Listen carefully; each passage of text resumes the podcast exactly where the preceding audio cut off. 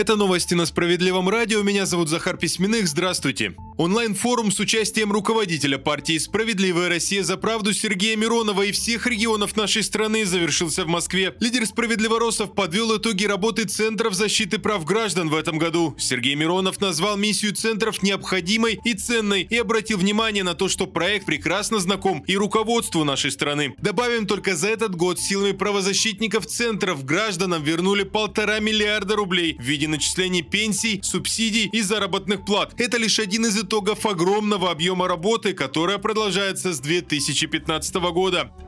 Уже 16 кандидатов подали заявки на участие в выборах президента Российской Федерации. Это официальные данные ЦИК. В избиркоме заявили, что сейчас ведется активная регистрация кандидатов. Среди тех, кто уже подал документы, есть и действующий глава государства Владимир Путин. Напомню, выборы президента пройдут с 15 по 17 марта следующего года.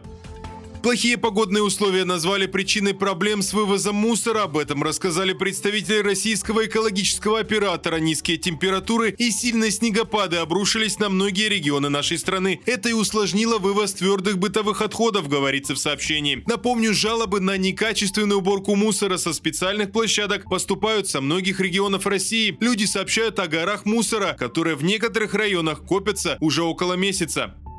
Хитрых водителей и проверяющих назвали одними из виновников повышения цен на такси. Об этом рассказали в партии «Справедливая Россия за правду» и призвали заняться регулированием тарифов. Соответствующее письмо «Справедливоросы» направили руководству крупнейшего в России агрегатора перевозок. По мнению парламентариев, часто водители сами различными уловками в час пик увеличивают спрос, а значит и стоимость. За этим важно следить, особенно в праздничные дни. Кроме того, необходимо сократить число проверок таксопарков и водителей в предновогодние новогодней суете. Это, как показывает практика, также влияет на стоимость перевозок.